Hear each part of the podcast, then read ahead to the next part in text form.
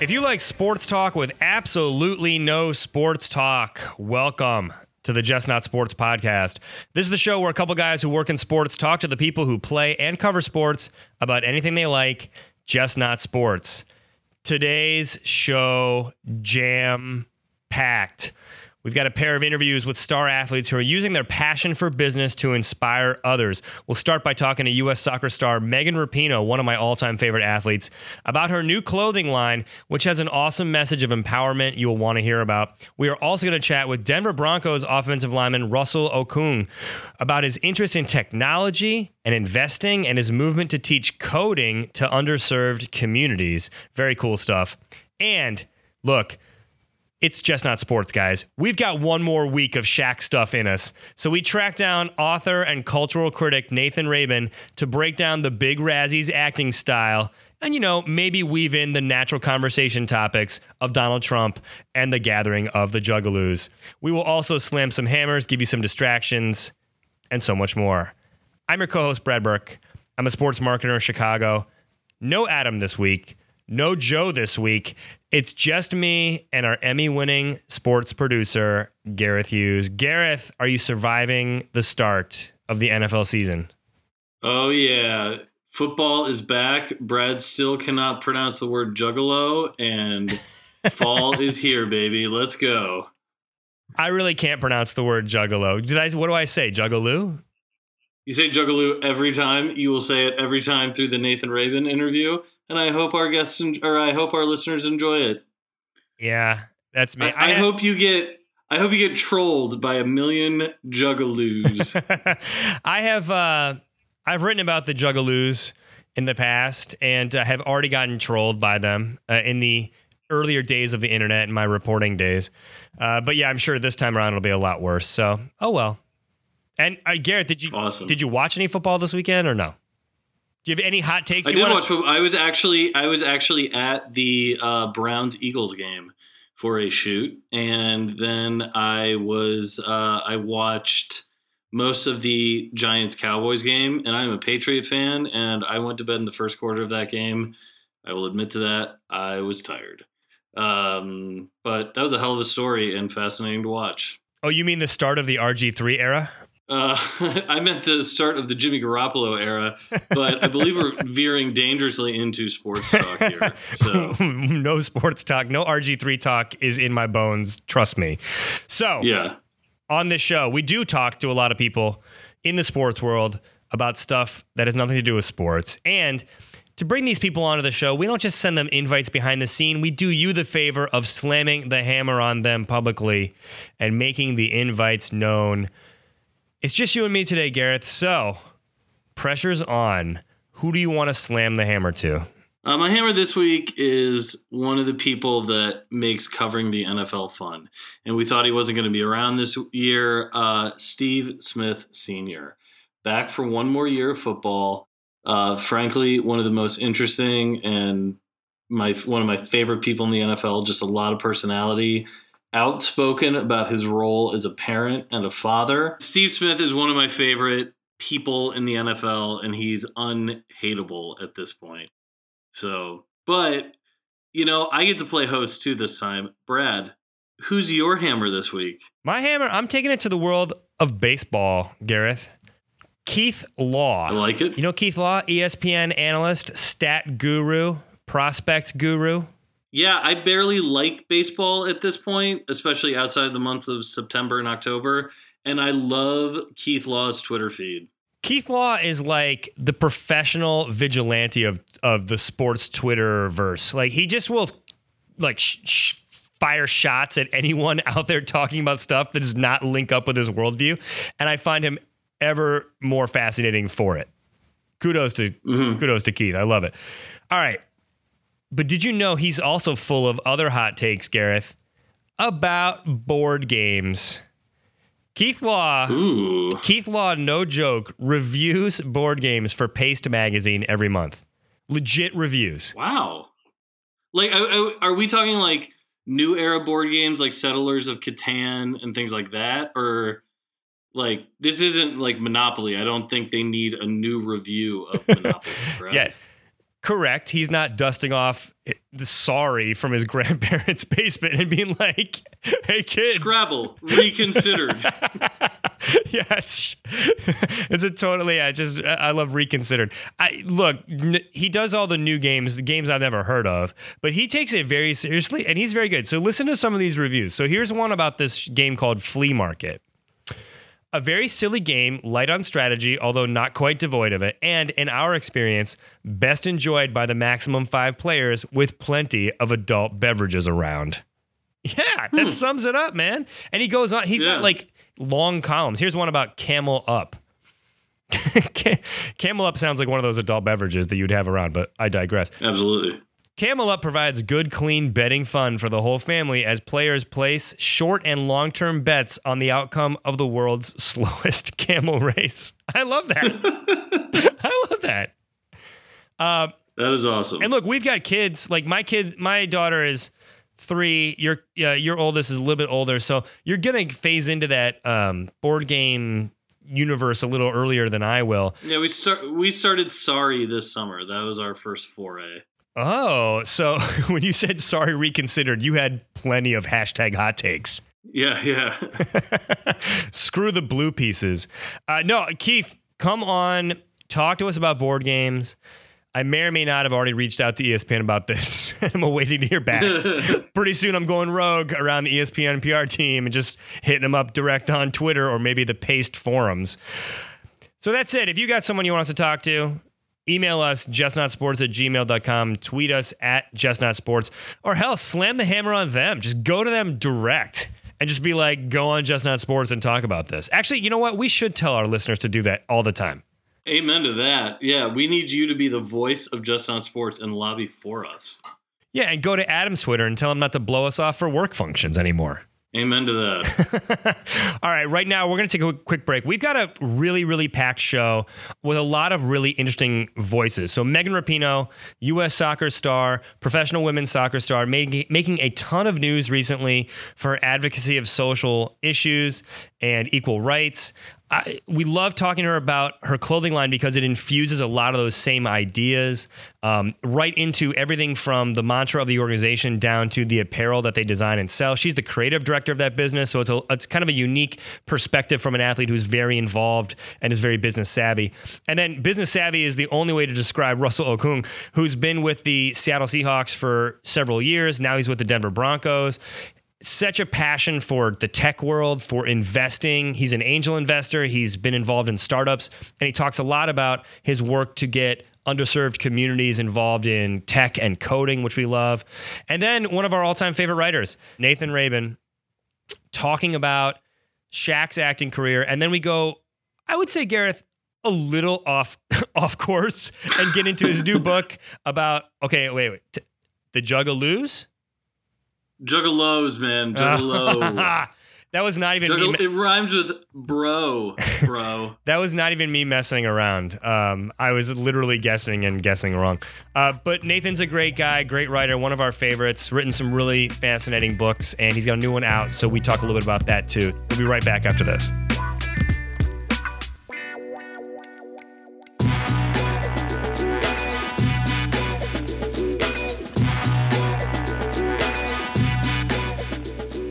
Let me start with this. You know, I've worked with a lot of athletes who, you know, are part of causes or foundations. I've worked with a lot of athletes who have apparel lines. I've worked with a lot of athletes who run camps and clinics.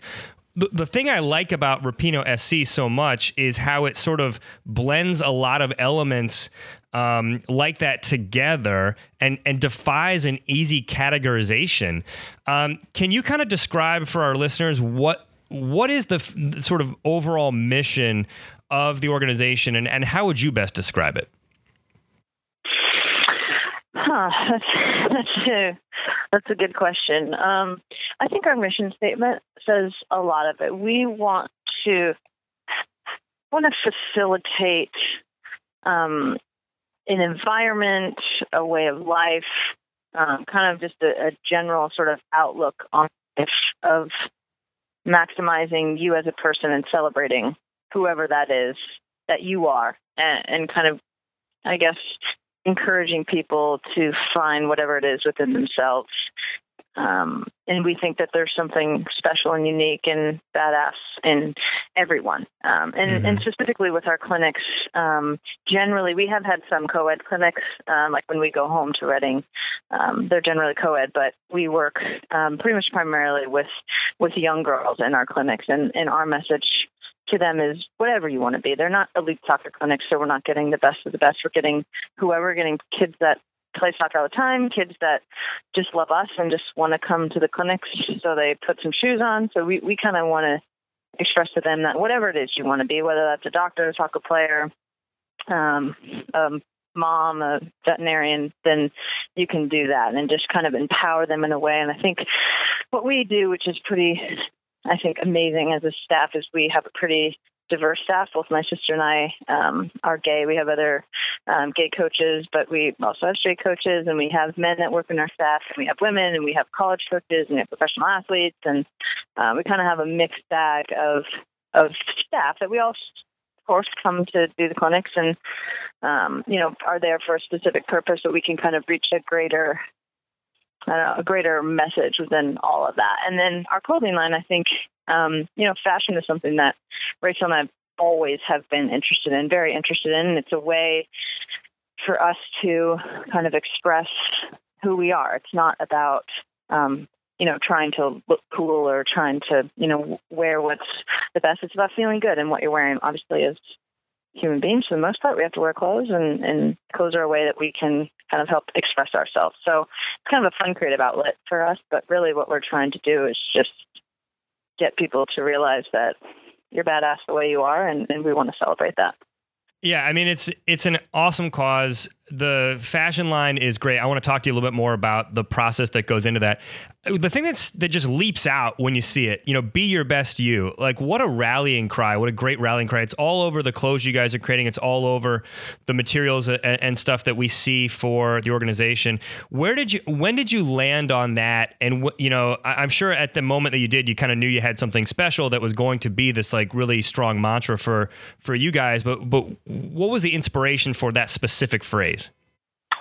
Um, it came came across kind of over time and sort of um, pretty organically. I think the relationship that Rachel and I have always had is is one of competition, but only to make each other better. It's never been we've never had, and our parents have never kind of instilled in us or said to us about being the best. Period. That didn't that wasn't a conversation. It was just about, you know, doing what you can. And I have found that within Rachel and I's relationship, that's kind of how we operated, even as kids, um, even before we knew what sibling rivalry really was. It was kind of just, we just wanted to kind of compete and do the best that we could. And then I feel like that's something that I've really held on to in my career. Like, I'm never going to be anyone else. I'm never going to be able to do what Alex does or what Tobin does.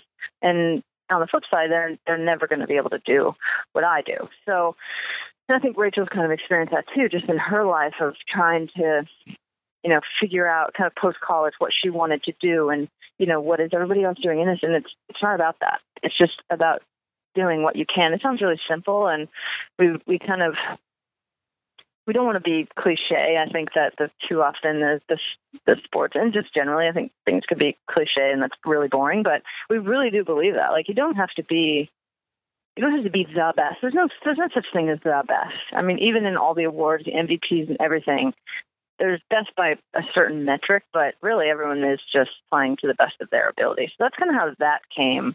And we want to tell that to kids because I think, especially in youth sports right now, there's just such an emphasis on on winning and being the best and do this training so your kid will be the best at this or do this and then you'll get to college and then you'll be the best and then you can get to the national team. And it's just like this crazy crazy thing where really one percent of the kids are to go to college and then one percent of them are to go on to play pro. So what about the rest? The, the, the experience, I think, for a lot of youth sports um, participants is, is being ruined by this idea of winning and being the best, and you kind of miss all of the magic in between. But it kind of came a little bit organically, just of how we view life um, and and kind of our upbringing together, and it just kind of stuck, just kind of worked. and it's kind of something that resonated with us both, and something that is very versatile. I think it, it was. It's not really a, a sports thing. It's not really a life thing. It's just kind of you know something that's that's pretty interchangeable with all of the different facets that we want to go into with our with our business. What you know, you mentioned your sister. Uh, you know, she kind of runs the day-to-day operations. You are the creative director. What is your working dynamic like? Um, and how do you how would you best describe the ways you guys sort of interact as the as the head and the face of of Rapinoe SC? Um, it, it's kind of funny. I feel like you know, in terms of the the operations of the business, you know, it, it, she's very much the boss, and she's day to day, and she's sort of you know boots on the ground. But I feel like in in another sense, being the kind of the the face of it, you know, I need to continue to do that and be an ambassador for the brand. So it's kind of we sort of have these kind of I don't know, double CEO things. It's like there's no way I could do any of this without her, and there's no way she could do any of this without me. So, you know, right now, of course, because just the demand of soccer and, and having to travel all the time, I can't really, you know, be present enough. And, and to be honest, at this point, I don't really want to do that. And so she's kind of, you know, CEO in that sense of a business way. And then my role as creative director um, is something that we kind of decided, and, and really I'm more interested in that part of it mm-hmm. anyways than she is. And she is, is happy to kind of let me have that kind of creative direction. And, you know, we both work with the design, designers and we're both very involved in, in all aspects, especially when we're, we're putting clothing or hats or whatever apparel out. But it's kind of my role to really drive that and to kind of be I guess the, the, the fashion eye of the team. well, I mean, you're I know you're coming off a very high profile injury. I've read some comments from you where you said during your time away as you were rehabbing, you dove, you got to dive into the company a little bit uh, and explore your role as creative director. What is it, what is your day to day in terms of um, where do you where do you most influence um, what you guys are doing, and what's your creative process? What's your like what what's the way you like to work when you're creating?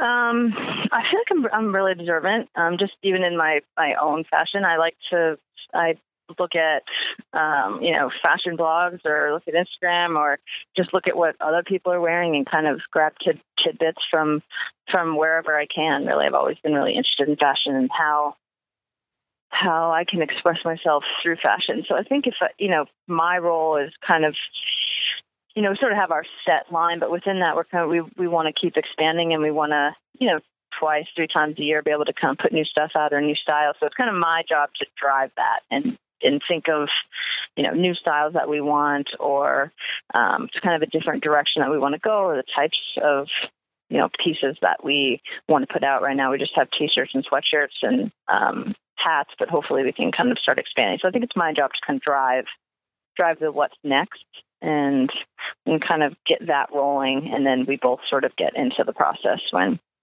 when it gets down to business time. Yeah. I mean, look, the, the clothes are great. They've got a very sort of clean, minimalist look. And I mean that as a positive. I, I always hate mm-hmm. trying to trying to categorize things because it might be completely away from your intent. So I apologize if you're like, yeah, that's not no, what I'm going no. for. That's, that's very much it. um, is that is that what you would describe as like the permanent look you want for the brand? Or is that like where you are now and you you could imagine taking drastic departures with future designs? Um, no on the whole i don't think that will take drastic. I think we'll have um, you know some kind of pieces maybe sort of season pieces that'll be a little bit different or something that will um, you know, kind of deviate from um, maybe involving prints or some kind of floral print or something like that. But I think you, you did nail it. We we do want a very simple, um, clean, kind of modern aesthetic to our gear. Something that you can wear to the gym if you want. Something that you can throw on with jeans under a jean jacket, and that would be totally fine as well. So I think, especially kind of for our signature line, be your best use stuff, um, the Rapinoe club line, like that'll all I think, be sort of a staple within our collection. And then we'll have um, different pieces throughout the seasons that we'll kind of take more risks on. Quick question Will Will hats ever be cool with bent brims again? Because that's the way I grew up with them, and now I feel like I can never wear a hat because I'm instantly I look like I'm I'm a hundred years old because I'm wearing it against the style. Uh, well, I think five panels kind of offer a good mix. Um, if it was up to me and my style, uh, and I think, you know, the Rachel maybe feels the same. We would probably have more five panel hats than we do snapbacks, but obviously snapbacks are just incredibly popular yeah. right now. But I think a five panel offers a nice, um, you know, kind of alternative. It's more of a fitted hat, um, kind of more like, yeah, an old school kind of baseball hat or like a sort of collegey looking hat. Um, but I like those too. I think that those definitely have a place. They're kind of making a little bit of a comeback. I feel like the a sort of like just sort of canvasy hat with a with a a bent rim is coming back. Yeah, I mean, I hope. I yeah. hope. I'm, I'm a little bit over the snapbacks, but I keep waiting for. yeah, I, as someone who kind of came of age in, um, you know, in the late '90s, I kind of keep waiting for my styles to like cycle back, and we're like like seven years away from like my closet looking like it's retro cool again. But you know, we'll we'll get there eventually. Um, Hold out hope. yeah, right. I mean, look, you you mentioned like you know, sort of your personal style, it's very vulnerable to be creative publicly, um, to create designs and have to put them out for mass appeal. How do you balance mm-hmm. the, the, the styles that you feel most, you know, the most personal passion for versus the trends that you think may, you know, people might wear? Or do you ever worry that, hey, I really love this, but I, you know, I don't want to put it out there because you know I don't want it to get rejected or or or whatnot. Mm-hmm. It is a balance. Um, I have definitely found that what I thought would sell the best doesn't necessarily, and um, sometimes I'm, you know, I'm surprised by what people are into. Um, but I think it's a balance. I think I do want to. I don't just want to put out whatever is popular. Um, right. I, I think Rachel and I both feel like yes, we want to um, sort of curate for for people. We want obviously we want people to buy it, but we also want it to to be sort of palatable for a lot of different people, but we also want to put our spin on it, um, our colors, our sort of uh, uh, I don't know creative direction with it. So it is a balance. I, I understand that not everybody likes what I like, and I don't like what everybody else likes. So it's it's and that's okay. And I don't need to create a line that's just exactly for me. Um, but it's been interesting. Uh, it's been I, you know, maybe arrogantly I thought like just the stuff that I would love, everyone would love. But I've also realized that I think I like the stuff that's a little bit more subtle. I think it's still a little um not embarrassing, but you know, I'm conscious of not being like Rapinoe, Rapinoe, Rapinoe. But some people want that. Some people want big bright, you know, they're going to a game and they want they want a big bright shirt that says Rapinoe on it. And I think, you know, while I wouldn't love to wear that, it's obviously because of my name, somebody else maybe that's what they're looking for. Maybe instead of buying a jersey, what they're doing is buying right. one of our sweatshirts. So it's kind of a balance between pushing what we want, because um, I definitely want to do that. I think that we both have a, a pretty creative eye and a, and a pretty um, cool fashion sense, but kind of mixing it to make it good for everyone and not just what we want. Well, you found the balance because the Mo Pinoe Mo Party shirt is one of my favorites. yeah, that is a, that is uh, a good one. That is actually uh, someone uh, within our our company. Uh, I think originally it was going to be no, but then that just like I don't know the vibe of it just didn't really feel. The no yeah. sort of was like a negative vibe, and it just wasn't wasn't really what what uh, we stand for anyway. So yeah, it kind of organically came about with the Mo and that's a good one. I do love that one. when are you at your most creative? Um, I'm someone who like I, when I'm at a desk, I'm not I'm not feeling. I get up, I walk the office. Uh, I will, um, you know, I I have my best ideas in the shower. Not to get graphic, but like when I'm doing something where like my body's doing something and my mind can yeah. just not think.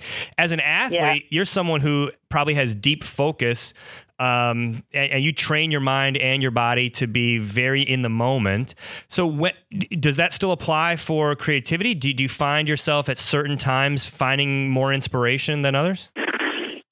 Yeah, I'm I'm an extremely visual person. So when I walk around the street, when I meet new people, when my teammates come into the locker room, like I I can't help but but notice, especially when it comes to fashion, I notice what people are wearing and how they're wearing it. And and not just not just the article of clothing that they're wearing, but like why why does that look so cool on them? What about their vibe is Right. um, is kind of like portraying that.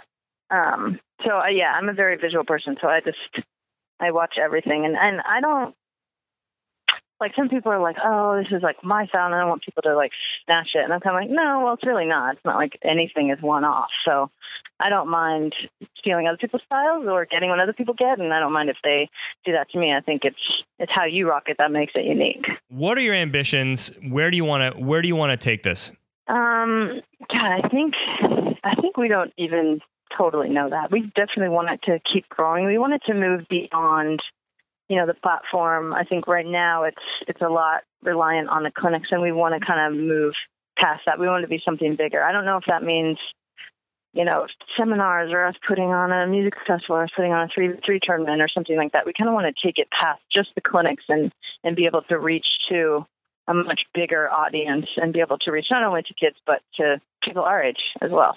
Yeah, well, we love it. We want to direct all of our listeners to to go check you out online, rapino.us. The on Instagram, it's the Rapinoe brand. You are um, at mPinoe on Twitter. So best of luck, Mo Pinoe, Mo Party. I'm all for it. Uh, you'll be seeing us wearing that uh, in future tapings. Oh, I love it. Thanks for having me on.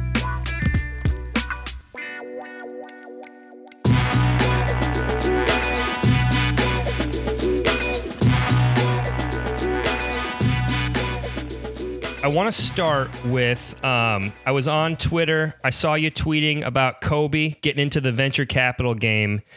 By the end of this call, you and me need to come up with an idea that would land some of that sweet Kobe Inc. money, man. Well, you know what? I'm I'm already rolling. You're a little bit too late. That's fair. That's fair. Um, now, uh, tell me a little bit more about your interest in technology. You, I want to get into the foundation's work, um, and I want to talk in depth about that. But tell me a little bit about where the the overall interest in in tech started. Yeah, there's been a lately. There's been a shift. Um, there's been a shift in which athletes are definitely taking more notice and being investors and being smart investors, uh, getting into, into technology. And I think the big reason behind that is just the barrier of entry is a lot lower, um, and then and it's an industry that's just uh, a lot more open uh, to people from different backgrounds uh, to being a part of. Um, so my interest kind of came from uh, a venture capitalist out in Seattle named Matt McIlwain of Madrona Ventures. Really kind of took me under his wing. Uh, really kind of gave me that exposure. Uh, as well as that accessibility into the tech space, you know, and I got involved in some angel investing, started investing into some companies, and just loved it. And I think that's why a lot of athletes also uh, are learning to love it too. I mean, you, you look at it, you learn about product differentiation, uh, um, um, market uh, market strategy, things like that, and it's just so intriguing. And and you can be a part of it, you know. And uh, I think that's why most guys are getting into it. Is there a do you think I mean you mentioned the barrier coming down a little bit, but do you feel like it's still an intimidating place for athletes or really any investor to get into? I mean, I, I, when I think you know tech, Silicon Valley, I think wow, there's so much I don't understand. Uh, what's the key to getting your feet wet and starting out on this road to getting more involved in this field? I think a lot of people need to consider first before they invest in technology. That's a very high risk area.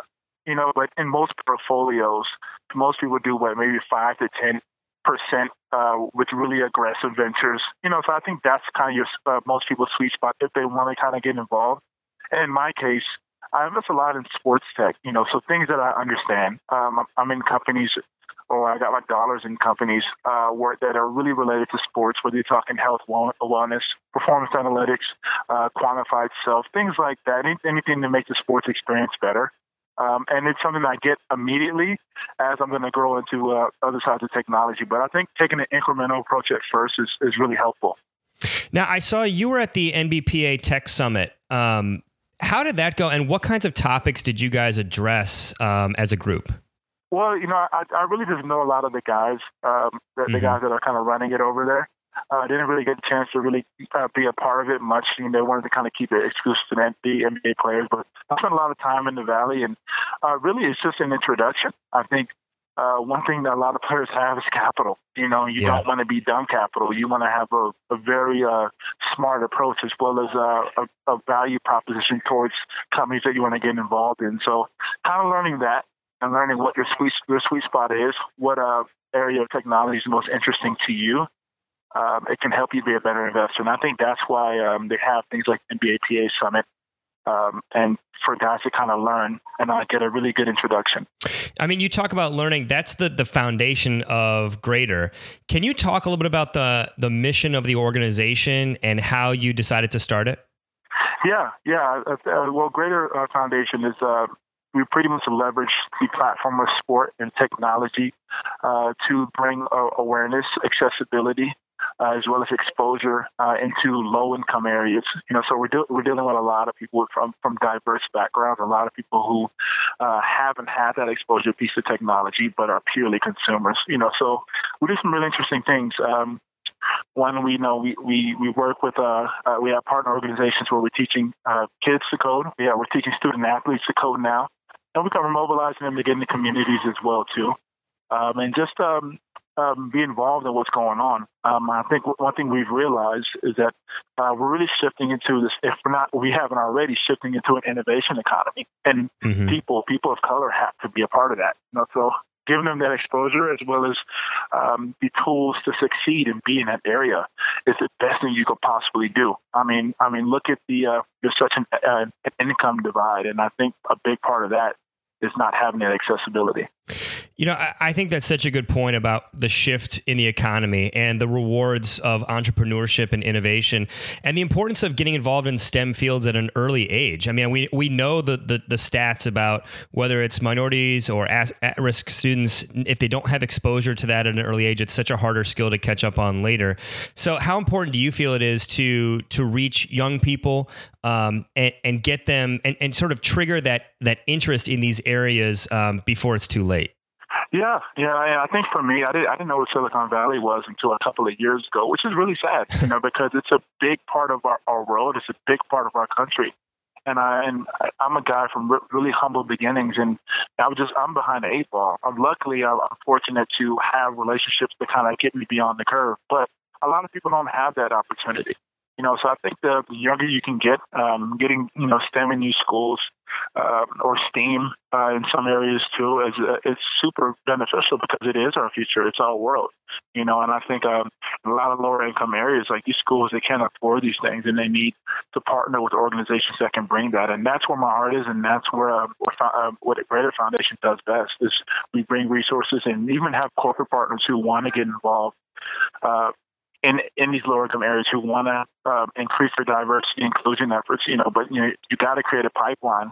Uh, a, a, pipeline of people who can actually uh, be a part of that and who are educated enough. You know, I know it started with coding workshops. I know you guys still have like a fellowship program for very intensive coding training. have you uh-huh. dabbled in that? Have you sort of tried to pick up coding skills or some of these uh, some of these kind of fundamentals yourself? Yeah, definitely. I put my money where my mouth is. You know, I, I took the code one-on-one course. It was super difficult, but uh, it's definitely something I was I was capable of doing. You know, and again, it, it goes down to uh, that introduction uh, phase and and actually be, being exposed to it and, and having a willingness to try something new, try something difficult that you've never probably in most cases haven't seen anybody of your background do. But I mean, if you don't, you'll miss out. And um, uh, we've been having some tremendous success with it. I know I just got an, an, another minute or so, but um, the logo, man, I love the logo. You got to start making a lot more merch with that stuff. Like, how excited were you to come kind of come up with that brand identity? And and uh, and and kudos to you for for making it look so stylish, man. Well, I, I definitely got to give it up to the team. You know, my team has been uh, amazing at that and, and kind of creating a lot of uh, the design as well as um, our, our, graphic efforts as well too. And uh, man, we, we just have a lot of really good stuff going. You know, I'm I'm launching somewhat of a mini fund as well too to kind of invest in this space, and other players are wanting to kind of get involved with me in that area too. So I mean, there's a lot of really good things happening. Uh, a, a lot of stuff that that, I, that uh, my team's doing and, and I'm doing, and things that we all believe in, and it's really fun. Yeah, and last question, you know, you started Greater it, the Greater Foundation in Seattle. Um, with switching teams, um, you know how how important is it for you to still, um, even though you can't geographically be there in the same way every day, um, how are you bridging that divide and staying so involved with the foundation? Because you're always tweeting about it. You're very. You're, it's clear that you're you're a huge part of of this from a hands on perspective. What's the key to uh, to doing that geographically? I think honestly, I've been leaning on my team. You know, and we've had we've had some very committed volunteers. Uh, a lot of people who just believe in our efforts. You know, we have uh, won a lot of uh, a lot of women, um, a lot of people from different backgrounds as well too, realizing that there's a problem and realizing that they have a, the power to do something about, about it. And Greater Foundation is just a practical step for them. It's a way to do it. And some of these people are working at big companies. Some of them are working at Starbucks. Some of them are working at Microsoft and, and such. And right now we're in Seattle. We're very Seattle focused, but I mean, obviously the vision is to grow grow from there and, and to be in league cities as well too, if not across the world. Well, hey man, I gotta let you go. Thank you so much for the time. The the mission is great. We will um, make sure we're promoting the social channels and everything when we when we post this, and I really appreciate the time. Hey, thank you. I really appreciate it.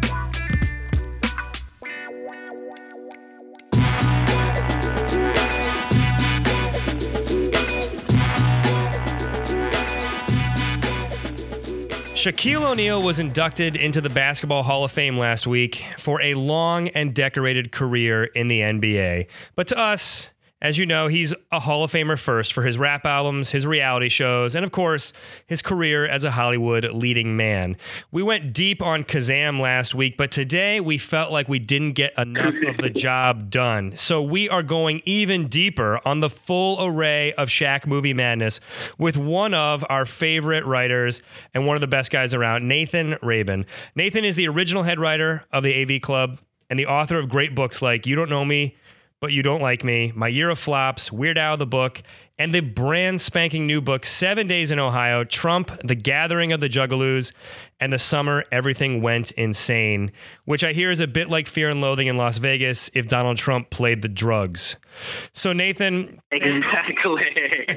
So, but to be fair, there's a lot of actual drugs. Uh, in the book. Just not to be too much of a spoiler there. Yeah. So, you know, we want to get all into the book. I've got, we got a lot of questions about the book and just kind of the overall sort of cultural kind of subcultures around sports, entertainment, music. Um, it's kind of a good place for us to tread. But I want to start by saying this.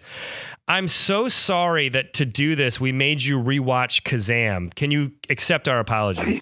Although, uh, let's be fair, I've never actually watched Kazam before. I'd heard about Kazam. I'd uh, I worked in a video store uh, at Blockbuster when it came out, so I rented people because um, I judged them uh, harshly while they did so. But I'd never actually seen Kazam, which is weird because it's exactly the kind of uh, crap uh, that uh, people like myself enjoy. Especially, you know, I'm uh, an Xer. I'm 40 years old, uh, so yeah, this really kind of hit me in the uh, nostalgic sweet spot. Yet it was still a terrible movie and an awful experience. Uh, you kind of think like, oh man, how can a movie with Shaquille O'Neal as a rapping G not at least be a little bit of cheesy fun? Uh, then you watch the movie Kazam, and uh, you find out uh, a movie like that can be zero fun. Part of which is about forty percent of it is, is dedicated to traumatic elements. Uh, they kind of they do allow it to Shaq stingily, uh, so they can really concentrate on the uh, on the protagonist and uh, you know his troubled relationship with his parents, uh, the, uh, the the fiance of his mom who he's not so sure about. Uh, uh, yeah, it it felt like the kind of movie where there were lots of studio notes saying this needs more heart. Uh, yeah. also getting an illustration of why more heart is uh, generally a pretty bad idea. Yeah, I- was going to ask you because I'm a huge fan of uh, my year of flops. I followed all of your columns on uh, on you know sort of the history of some of the most uh, infamous fiascos and, and failures in, in movie history, and I always loved the way you rated them as either a failure, a fiasco, or a secret success. So I'm guessing that you're you you'd consider Shaq not a or Kazam not a secret success, but where on the failure or fiasco spectrum do you think it falls? I would say that both Kazam and Steel uh, qualify as failures Uh, because again, I was kind of, I was kind of looking forward to this because it is you know kind of my wheelhouse. I think don't be bad movies that I get something out of a bad movie, no matter how bad it is. Yet these movies were oddly dispiriting. They were oddly depressing because I like Shaquille O'Neal. He is a fun guy. He seems very charming. He seems like you know he'd be a lot of fun to hang out with. Uh, he's got a you know a nice smile. He's got an appealing presence. Uh, I like to see him you know on the court. But as a movie star, he's just deadly. And there are a couple of things. Uh, one of which is he kind of talks in this monotone, uh, and his delivery is very stilted, and especially when you have terrible dialogue. Uh, so that's that's part of it. Again, you know, there's a lightness to uh, his his persona and his personality off screen, uh, but on screen, oh my god, he's just absolutely deadly. And then the other thing that's um, kind of fascinatingly terrible about this is, in a lot of ways, uh, Kazam in particular is a vessel for Shaquille O'Neal's rapping. Um, and I, I willingly concede here, you know, uh, I'm, I'm talking about uh, my love of Insane Clown Posse. I've got, got nothing to hide here. Uh, I'm not ashamed to admit that I have wept more than once uh, while listening to the Shaquille O'Neal song "Biological Didn't Bother." Uh, yeah.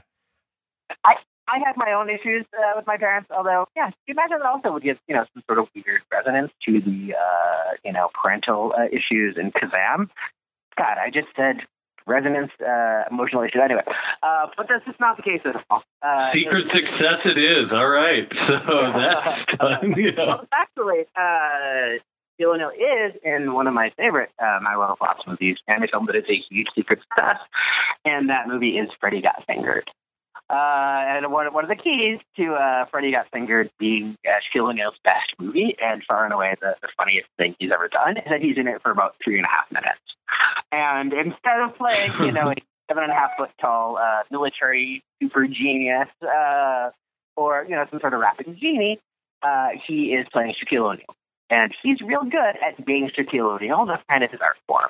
So let Shaquille be Shaquille, which is also why, you know, Blue Chips uh, is the best film that he starred in, you know, because again, you're, you're casting Shaquille O'Neal as a superstar college basketball player. Uh, I don't know. He had to do a lot of uh, a lot of. Uh, he had to go to go to uh, Lee Strasberg's actor studio uh, to try and figure out what those people were like. Right. Well, one of my favorite parts, as we discussed Kazam last uh, couple weeks ago, was when Brad just sort of said offhandedly, "Yeah, the kid dies," um, and you know that is a pretty stunning revelation for the film. At the same time, when we dug into the director's life story, um, around that same time, his wife and son died of AIDS uh, that they had gotten through blood transfusions. I mean, if you Oh consider, I'm sorry, he an actor too, wasn't he? He was like a yeah, it- in the in the seventies. yeah, and so as and this was the last movie he did for a while, but he had directed like The Running Man.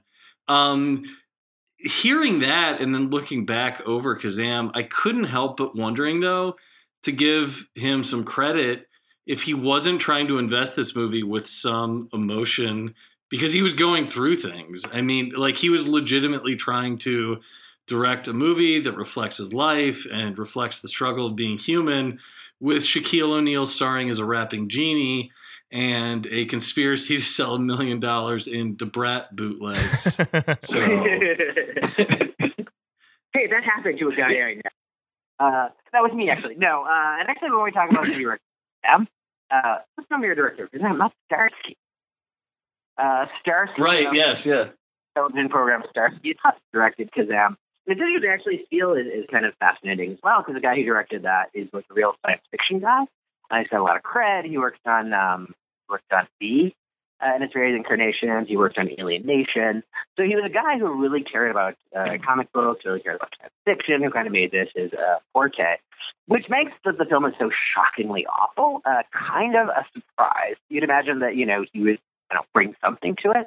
Um, and again, I, I, I looked at Wikipedia uh, pretty extensively. Maybe while I was watching the movie, it maybe did not uh, capture 100% of my uh, imagination.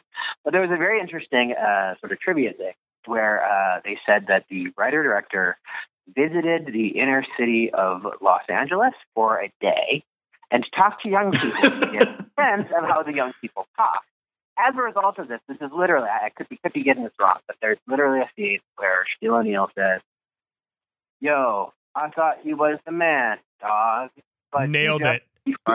For yo home. um, and again, it's, Ugh. it's, it's literally like what some 63 year old comic book geek is like, yeah, that's, that's what the kids are saying nowadays. They're saying, you fronting for your homes. And, and Ray J is in this as well.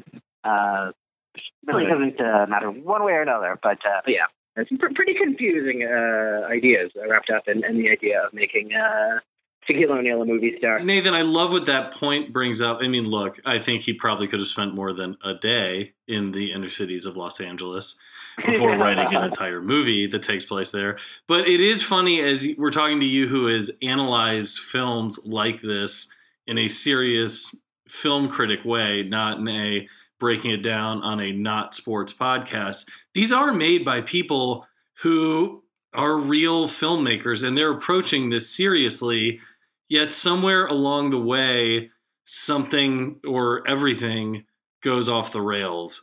Um, how does that? Do you think that's an accurate depiction based off your studied analysis of flops?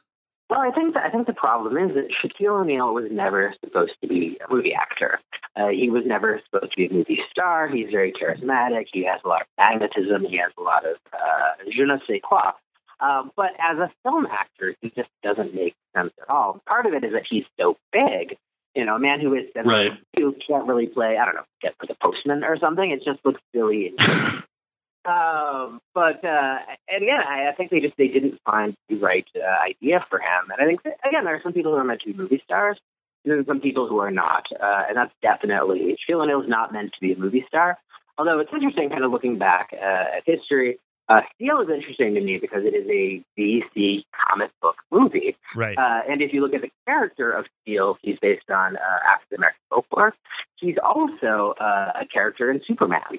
Like he's, you know, uh, an ally of Superman. He uh, sort of plays and some of the Superman's sort of big dramas, and they completely cut that out, which is kind of under. Paging Zack Snyder, paging Zack Snyder, Zack Snyder to the steel set. Although it's funny, I mean, that's, I think this is one of the few ideas that, like, yeah, this is so tainted that nobody in their right mind uh, would ever try and make a Steel movie in 2016. But who, who the hell knows? Uh, Howard the Duck showed up in one of the. Uh, Right. In the Marvel universe, correct? exactly, exactly. Uh, so I, I don't know. I'd like to think, uh, if only for nostalgia's sake, uh, Shaquille O'Neal will reprise his role of Steel uh, like Suicide Squad 2 or uh, Batman versus Superman, Dawn of Justice. Also, Steel's here for some reason. Um, so yeah, I, maybe who knows? Maybe the idea that uh, Shaquille O'Neal needs to he's aged like a fine wine, uh, and he needs to be in his 40s and 50s. He's like Philip Baker Hall. The older he gets, uh, the better he is as an actor. yeah. I, look, I think that's a good point about. like, the worked his craft all these years, you know. Absolutely, and I think it's a good point about Shaq. You know, with you know, I guess I would say go to the aging idea. We talked with Francis Capra from the movie Kazam last week. He said that he keeps holding out hope that Kazam will someday be viewed as so bad it's good. Uh, I guess that would be more of the the you know fiasco slash secret success line of um, of your spectrum. Do you think that we'll get to a point where people look at these movies and say, "Look, Steel is a movie with Judd Nelson as the villain. Let's watch it as camp and and enjoy it as camp, and not think of it as um, just a bomb." But the problem with uh, you know Steel and Kazam in terms of so bad it's good is that uh, it only admits the uh, it's so bad part. There's no ironic enjoyment to be derived from either of these movies. And again, I'm the perfect person to be entertained. I'm the perfect person to get some sort of campy, uh, trashy enjoyment. I think one of the problems is they're so dour. You know, uh, in in Steel, but if his uh, his assistant is a wheelchair bound uh, woman played by Annabeth Gish, Right. and I love the idea that one of uh, one, one of the acting world's like most legendary uh, acting dynasties uh, so, so somehow ended up being, you know the the the, uh, the the sidekick for Steel. Uh, so I think that's a big part is movies are so dour and they take themselves so seriously, which should not be a problem for a movie about a rapping genie uh, or a movie about a. Uh, the thing that's weird about Steel is that he's kind of in this weird thing where he's not really a superhero, but he's also really not a superhero. Like he doesn't have any superpowers, but he has technology. And I was, you know, talking about it to my wife. Uh, she was going to walk me back and it's like, oh my God, these movies are so terrible. And they're kind of racist as well. Um, but, As a uh, throw in. yeah. Yeah, yeah, yeah. yeah, you look like Kazam, you know, and you have the Arab character who's like out of Aladdin, you know, where he's just like, ooh, I must have so much money. Um, so yeah, why these movies take themselves so seriously, I have absolutely no idea. Um, but uh, they do, and it doesn't make any sense at all, uh, and it completely destroys any capacity for fun or camp or goofy enjoyment. Um, yeah, I, I cannot, uh, I cannot discourage people from watching these movies strongly enough. God, the things you do to promote a book sometimes. well, I wanna, so I want to transition to the new book. Uh, just came out the, today, the day we're taping this. I, I'm really fascinated by the way you've kind of woven in a few different themes, a few different big gatherings uh, between the Republican National Convention, the gathering of the Juggalos, and especially having done it back in our stomping ground of Ohio, where Gareth and I are from. So let me start by just saying, what's the mood like in that state right now? Um, you know, knowing that they are a battleground uh, once again in just the most insane election ever. Like, what was what was the vibe you were getting from people, and and and and how did I guess how did they greet all the madness that kind of came their way this summer? Well, I think you know there's kind of a sense that if you are where uh, a national convention is being held, you're sort of at the epicenter of things, and that's not necessarily the case for Cleveland uh, generally. Uh, I think there was this idea all of these forces were coming together, and I mean I read about this in the book. It was a political convention. It also felt like it was a police convention because you saw police officers from all over the country, from all different divisions. You see like the the uh, Texas Highway Patrol uh, would be next to you know uh, reservesmen from, from like Missouri. So I think that was definitely added to the to the energy weirdness was that there were so many people with guns. Um, right. Thankfully, most of them were police officers. Oddly enough, uh, I think I didn't read about this book, but the only person uh, who was open carrying uh, while I was there was a Muslim gentleman. Uh, you know, kind of saying I'm, I'm kind of protecting my interests and I'm protecting, you know, what I have, and I, I don't want this to turn into you know, some sort of uh, farrago. Um, but yeah, there definitely was a weird energy. There was a dark energy. There was a misogynistic energy. Um, there's just something weird and creepy and sinister about Donald Trump, uh, and that kind of pervaded uh, the entire city of Cleveland. And I really got to a point where I, I wanted to leave desperately. And in a perfect world, I would have been able to have stayed all four uh, all four days at the convention. I would have been able to have seen Trump's speech and whatnot. But I was really, really happy to leave. Uh, and according, you know, to conventional wisdom, you know, conventions are supposed to be nice and fun and interesting and wholesome. And the gathering is supposed to be debauched and crazy and dark and, and evil. And the opposite was true. You know, the the uh, the gathering was like really sunny and fun and positive. And, uh, a lot of people were, you know, uh, affirming each other. And then the convention was just very, very dark uh, and very, very um, paranoid. You know, it was just about uh, dehumanizing people as opposed to kind of lifting them up, which is kind of what the Gathering of the Juggalos was. It was a celebration of individuality. It was a celebration of Juggalos. It was a celebration of Insane Clown Posse. It was just, it was very celebratory, whereas there was something very, very dark about the RNC. When you got into Insane Clown Posse and the world of the Juggalos, did you do that for your book, or was that something that you had been attracted to first, and then you're like, "This seems like a good topic"? Here's basically what happened: was uh, I pitched the book to my agent. God, it must in 2009. Uh, as Mhm. I fell in love with the woman who's now my wife, who's the mother of my child. Uh, and I fell in love with her. She was like a huge Phish fan when she was in high school. When she was in college. So I'm like, I want to write a book where I follow Phish and I see what it's like, and I kind of you know write about it from a sort of detached sociological uh, perspective, even certain uh, comic satirical distance. And I brought it to my uh, editor and my publisher at Scribner, and they said we really like this idea, but we don't think there is a book to be written about just Phish in 2009, 2010. So what if you expand it to Mhm. being about different subcultures? And at this point, uh, my wife was in she was going she's getting her master's in teaching from Brown, and she did not have a television. So we would watch the Miracles video uh, on uh, her laptop. Oh, tremendous! Fucking magnets. How do they work? Yeah, yeah. So we would uh, like the early part of our courtship were marked by us watching a lot of Jersey Shore and rewatching Mhm. the Miracles video over and over and over again. So when they said, "Hey, why don't you open this up to other things?" I thought, "Oh my God, I need to respect Juggalos. I need to meet these people. I need to be part of the scene." And it took me a while to actually get into the music. I mean, the first year that I uh, the first year that I wrote about this, um, yeah, I didn't like it. I, I didn't even listen to the music. I thought, like, well, it's kind of about the culture. It's kind of about this world. I don't necessarily have to lower myself to listening to it. So I was very, very shocked to discover that I actually really enjoyed the music.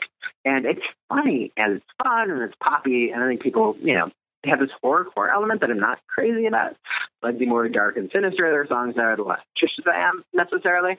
Mhm. Um, but they're fun, poppy, goofy, silly songs. I really, really dig. They put on an amazing show. I've actually come have a lot of affection for them as people. Uh, you know, Violent J is a pretty good dude. You know, I've interviewed him a bunch of times. um, I've come to believe in Violent J, which is right, right, right, right. And originally, my book was going to be about a bunch of different subcultures. I went to the Disco Biscuits Festival. I went on the Kid Rock show and the Most cruise. And what I discovered was, uh, oh, I went on the Damn cruise. God, that was weird. Uh, was you know the only two things that really spoke to me that I had an intense connection to were Phish and Insane Clown Posse. So that became uh, the book. And then the uh, the chapter about me going on the Kid Rock show Most cruise. Uh, that's part of the ebook for you don't know me, but you don't like me, and it's funny and interesting and then oddly moving. Uh, but yeah, it doesn't really fit in uh, to the rest of the book the way uh, the chapter is about juggalos and the chapter is about Phish too. Got it. Yeah, and you know, for those of you who uh, this is Phish 3.0 we're talking about in 2009, so your editor was probably right to expand it. Yeah. Now, uh, Yeah. not to go down that rabbit hole, which I could definitely go down. Um, I am struck by how interest, like your interests in subcultures, and how you've managed to um, approach it with both the ironic sociological distance that you mentioned earlier, but at the same time find sort of to use a cheap phrase like the heart within it. And you can now talk about the gathering of the juggalos as a place where you know with a positive vibe and totally pretty much immerse yourself in it. Is this now something that this sort of immersive journalism and investigatory approach is that the thing that you're most interested in as a writer it seems to be working for you Yeah, definitely. I mean, if I could make a living doing things like uh, covering the gathering of the Juggalos and the Republican National Convention, I would do so in heartbeat. I mean, I think that's what's most exciting. That's what really gets my, uh, you know, my adrenaline pumping. Um, is you know what I like to do. I love to write columns. I love to write books. I love to go places and meet weird people and do interesting things. And one of the things that I've tried to do as a writer, you know, over the course of the 20 years I've been writing, is I've tried to find the value in things that people don't think have any value. And that is definitely true of the Insane Clown Posse. That's definitely true of the Juggalos. I wanted to find some value in the Republican National Convention. There was some part of me that was and in kazam yeah, I did. I wanted to at least enjoy something about Kazam. I wanted to enjoy something about Steel, and I honestly can't name anything. I mean, literally, maybe Right. the thing that stands out most about Steel to me is that Richard Roundtree is in it, uh, Shaft, and he wears a beret that makes him look like Melvin Van Peebles or Garrett Morris. And again, very boring, not that interesting. But like for me, Right. like, the most interesting thing about that uh, awful, awful movie. I guess maybe you know the connection to well, but that I think would have uh, been more interesting if they had acknowledged it on any level, and not just been like we can't paint, you know, the one of the biggest superheroes in existence, you know, by roping him into this dodgy, poorly thought out Shaquille O'Neal vehicle. Well, Nathan, we can't thank you enough for joining the show. The book sounds great. It, where can people pick it up? I mean, I, I know it's on Amazon, but uh, where else should should everyone be looking? They, they can only they can, can only pick it up on Amazon. Uh, I, I utilized uh, their exciting ebook uh, self-publishing uh, material. So yeah, if you want to read it, uh, you can totally read it uh, on Amazon. So Awesome, and they should follow you at. not get too corporate, but you need to uh, buy it from this massive corporation. yes, that uh, that is fair, and they should follow you on Twitter at Nathan Rabin. So, th- thank you so much for joining the show. Best of luck with the book launch, and uh, we appreciate the time. And and good, lu- and let's hope for Shaq turning this thing around, getting that second life in the acting career, like Yeah. you talked about. I had such a good time; it was worth watching Steel and Kazam. well, that's that's very generous, my friend.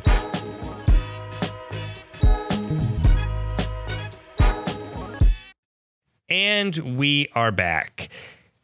You know, in the world of sports, when guys get into side projects, businesses, whatever else that, you know, they do that makes them interesting, there's always the segment of fans and media that tell them to stick to sports forget that. Life is work and the things that distract us from work. So on this show, we close out every week by talking about the things that are distracting us, maybe give you something to, to get into or binge watch or or binge listen to or whatever Gareth's into. So Garrett, what crazy modern art are you gonna feast feast on this week for your distractions? Uh, my distraction this week is not too out there. Um, it's available at every newsstand in America. Aaron Cohen, one of the co-hosts of the Throwback Show, someone I've worked with a lot, and one of the great sports writers in America today, especially for broadcasts. He and I have talked a lot in Edit Suites about reading the New Yorker every week, and having a New Yorker subscription is kind of punishing because basically every week a new book, general interest book, shows up in your mailbox and you have to plow through it. He gave me a great piece of advice years ago from his father, which was basically if you read the front short section called Talk of the Town and one article every week, you will have read the New Yorker for that week as best you can. And I think that that's a good rule of thumb. I have tweaked that approach for myself. I tend to make it that if I read one article and the criticism at the back end, I am happy with what I have gotten out of that week's issue of the New Yorker. That said, I got behind on my subscription through most of the summer, and each $7 magazine, according to its cover price, piled up, and I did not read much of it. And I have to tell you, the last two weeks, I have absolutely loved that damn magazine. So it's not much of a distraction to say, hey, read the most prestigious magazine in America. But damn it, the last two weeks, I have found myself anytime I have a spare moment sitting up at night reading a story about Burkhard Bilger's German heritage and how it relates to war.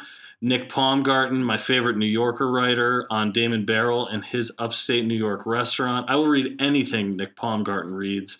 Staying up till 2:30 in the morning reading a profile of Pete Wells, the New York Times food critic, going deep into child soldiers and the US drug war, anything. The writing is so good, the talent is incredible get yourself a New Yorker subscription. It's the best magazine in the world and read it. It is an endless distraction and you don't have to read every word, according to Aaron Cohen's father. All right. That's a good one. All right, my distraction. I'm also going to go super highbrow, Gareth. Not at all. Not at all. I've got two words that sound like three words John Bonet Ramsey.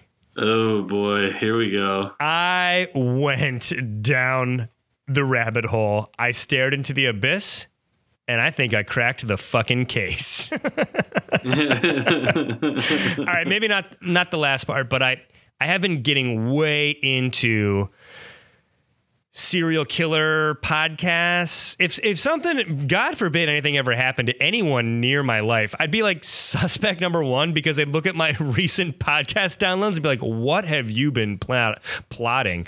Um, I got into a podcast called My Favorite Murder. It's two comedians uh, who comedians. Uh, two women who are very funny. They talk about uh, true crime. They've got a very l- loose style. Uh, one of their, I think, in their very first episode, they talked about the JonBenét Ramsey case, one of America's kind of most baffling unsolved mysteries.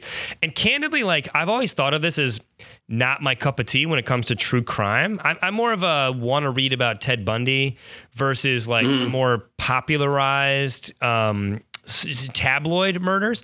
But this case is bizarre, man. It is strange. There is, you know, the prospect of international.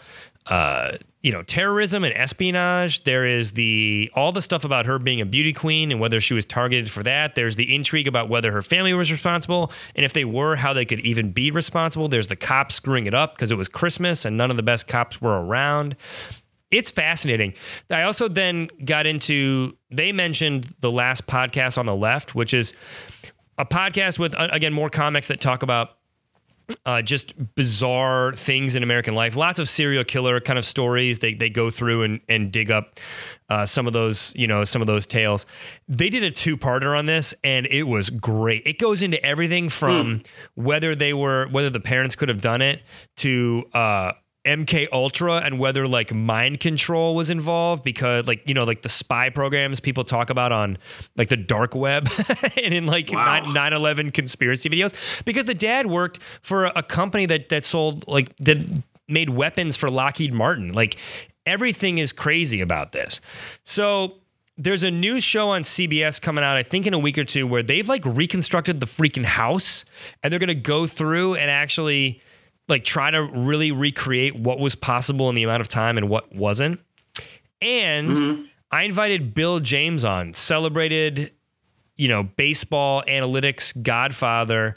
He wrote a book about true crime and he argued definitively that the Ramseys could not have done this murder in house, literally in house. Bill, I have invited you on like seven times to talk about this over not just this murder. I want to talk about that book. It's one of my favorite, like, uh, just true crime books because he goes through all these different cases and lays out, uh, uses like his own analytical model, looking at the evidence to see whether he thinks a guy did it or didn't. It's fascinating. Bill has not That's returned amazing. my emails. Bill, you're always welcome here. Internet. I've joined your ranks. Email us your theories. Let's I'm part of the race to the bottom. Reddit. Let's get this done. Oh, You know, God. this is kind of like. I think there, Brad. I think there's already been a few movies made about World War II. You know, I, I think there's been a few people trying to figure this one out. All At right. this point, that might be my most quoted Simpsons line. well, we do have a lot of uh, ideas that have been done. so, anyway, Everything's been done. The Simpsons did it. yeah, that's our show for this week. Uh, let's do some, sh- uh, you know, like, rate us, and review us on iTunes. Follow us on uh, Facebook, YouTube, SoundCloud, Stitcher, Twitter, Instagram, Beam, and uh, more to come on our Beam feeds soon. Bear with us, guys. We're learning the platform. Uh, Gareth, you got any shout outs this week? Uh, shout out to Adam Castaldo, very talented New York editor. Uh, he's helped us out the last couple weeks on editing. Uh, we went to college together, and he has come a long way in the last couple of years. He's a bright dude. I love working with him. Great collaborator. Thank you for jumping in on Just Not Sports. Yeah, I'm going to shout out Megan Rapinoe, Russell Okung, uh, all the reps from their various teams. Uh, Nathan Rabin from AV Club, one of our favorite writers, for coming on the show talking about Shaq. He watched multiple movies Shaq made for the show, which I think is fascinating and, and amazing. Thank you, Nathan, for that.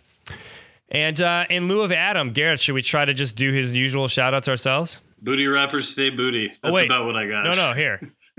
no, no, that's, that, that was the joke. Yeah, okay. So- Sorry.